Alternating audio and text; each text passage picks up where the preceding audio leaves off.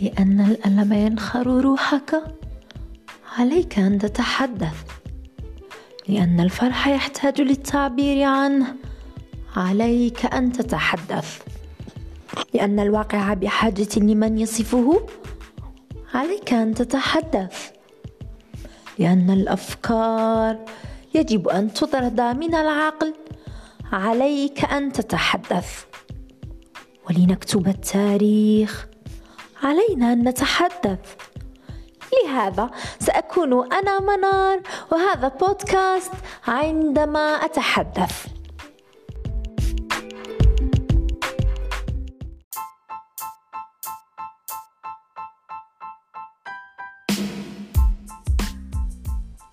الإنسان اجتماعي بطبعه. يشكل عشرات العلاقات في الفترة التي يعيش فيها. تتعدد أنواع تلك العلاقات بين أبوة أخوة بنوة حتى صداقة. نتبادل فيما بيننا الأحاديث نتشارك المشاعر واللحظات.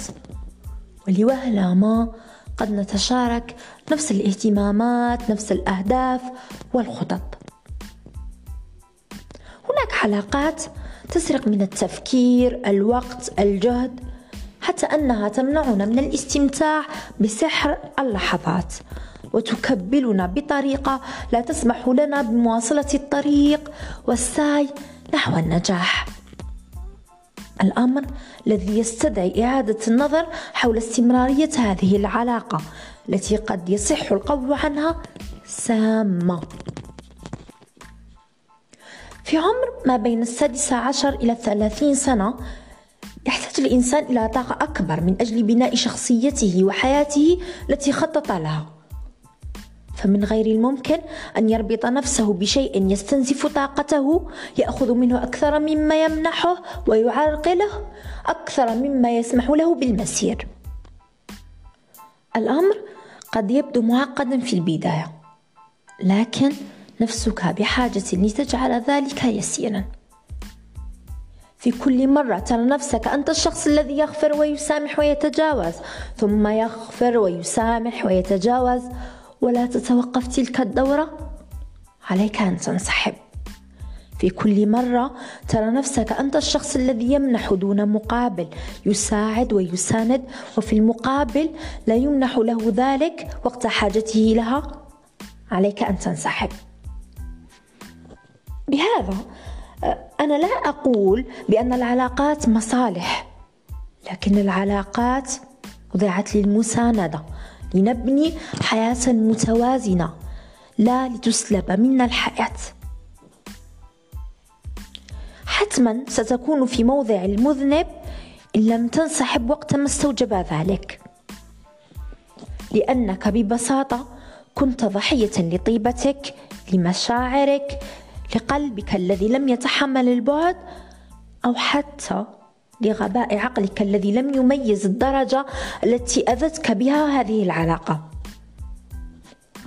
هناك حلول أخرى يمكن تطبيقها, تطبيقها. إزاء هذا الأمر أولها الصراحة. يعني يا فلان إن أذيتني أو أخطأت بحقي علي أن أجعلك ترى ذلك؟ وأخبرك به. فيا فلان انظر ما فعلت وفعلت. هل كان عليك ذلك؟ قد يرى البعض أن هذا لن يجدي نفعا لكنه يفعل على الأقل من أجلك أنت. لأنك إن جعلت في كل مرة تتجاوز وتخفي ذلك بداخلك سيصبح هناك نوع من التراكمات التي ستنفجر بسببها يوما ما. فتؤذي نفسك بالدرجة الأولى وتؤذي الآخرين. في العلاقات أيضا هناك شيء اسمه الحدود والقوانين. يعني هناك أمور لا يمكن للطرف الآخر أن يتجاوزها وعليه بالضرورة احترامها. وتتوقف حدود أي علاقة حينما تبدأ الحرية الشخصية. تنعكس تداعيات العلاقات على الإنسان. فمثلا إذا كانت أغلب علاقاته سيئة وسامة سيكتسب صفة العدوانية، الأنانية، التفكير المحدود والسلبي، في الحين إن كان في علاقة مع أشخاص ذوي مستوى ثقافي وتفكير إيجابي، أشخاص يمنحون لكل علاقة حقها، سيكون هو كذلك. شخصيا الشيء الذي قد يدفعني لأن أكون صداقات مع الآخرين هي الاهتمامات الراحة فمثلا لا أتكلم أو أبوح بأسراري وأنا خائفة من أن أسمعها في مكان ما. أخشى أن أتكلم وأشتكي ولا أتلقى ردا أو حلولا. أخشى من أن أتوق التجول والتفسح مع أصدقائي فأتلقى الرفض من غير سبب واضح. أخشى أن أقدم نصيحة وتؤخذ على محمل الحساسية. وهذه كلها تشعرني بعدم الراحة. حتى في مكان العمل. إن لم تكن العلاقة بين الموظف والمدير جيدة فيها نوع من التفهم والوفاء والإخلاص. ستنعد الإنتاجية ويخيم الإفلاس. علاقة المعلم بطلابه تعكس تحصيلهم الدراسي.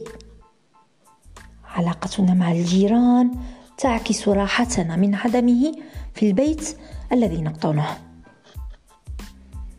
علاقة المواطن مع مسؤولين الدولة تعكس تطور البلد من عدمه. العلاقة هي رابط صحيح. لكنها انعكاس لشخصك لنفوذك الآن. تحدثت كثيرا عن الجانب المظلم للعلاقات. أمثلة بين أن تكون العلاقة جيدة أو لا. لكن أود لو أتحدث عن الجانب المشرق الجانب الذي يسطع منه النور. فعلا هناك علاقات تمنحك الحياة تجعلك تحلق عاليا بدون أجنحة. علاقة. لا تفكر فيها أبدا بتصرفاتك بطبيعتك بالمواقف التي قد تصادفك. لأنك على يقين أن هذا غير مهم بتاتا بالنسبة للطرف الآخر. فهو تقبلك كما أنت بعيوبك بعفويتك. وفي المقابل جعلك تفعل ذلك معه لا إراديا. تخيل معي أنك تستيقظ صباحا على رسالة من صديقك رغم أنه كان آخر من أرسل رسالة ولم تقم أنت بالرد. تخيل أن تنسى موعدا ما أو ذكرى ما لكنه يذكرك بها دون أن يلومك. تخيل أن تقع في موقف محرج لكنه ينقذك. يشجعك حين تكون مقبلا على مقابلة عمل يضحك على تفاهتك ويحاول إخراجك دوما من كآبتك وحزنك. في كل مرة يسعى لعدم ترك فراغ في علاقتكما. الأمر يستحق التفكير. فمتى كانت آخر علاقة شعرنا فيها بالأمان؟ تحدثنا عن كل ما يختلج صدورنا. متى كانت آخر علاقة صادقة؟ لم يبادر فيها كلانا بالكذب والمعاتبة والهجران. متى كانت آخر علاقة وجدنا فيها سند في السراء والضراء؟ متى ومتى وإلى متى تنتهي حروف المتى؟ حتى تنتهي هذه الأسئلة والحيرة.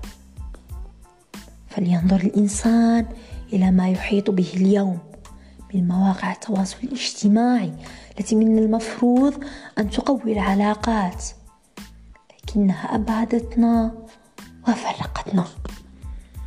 ببساطة لأنها منحتنا الخيال والافتراضية وحب المظاهر. أكسبتنا حب النفس الهدام. بنينا حواجز على أساس أن كل واحد منا عليه أن يعيش كما يحلو له ويتصرف كما يريد دون أن يراعي الآخرين. وهذا ما أدى إلى فشل أي علاقة وفشل الشخص في اكتشاف ذاته وفي الانغماس في مجتمعه. كل واحد منا مطالب بإعادة النظر فيما يريد من كل علاقة. مطالب بوضع قوانينه لا بفرضها على الآخرين. كل واحد منا مطالب بإخراج علاقاته للواقع وعدم تركها في المواقع.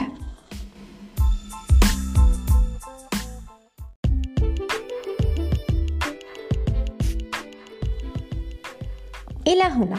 تنتهي حلقتنا لليوم. شاركوها مع من بدا لكم وإلى حين. أن ألقاكم في حلقة جديدة. كونوا دعما للفكرة. دعاة للتفكير.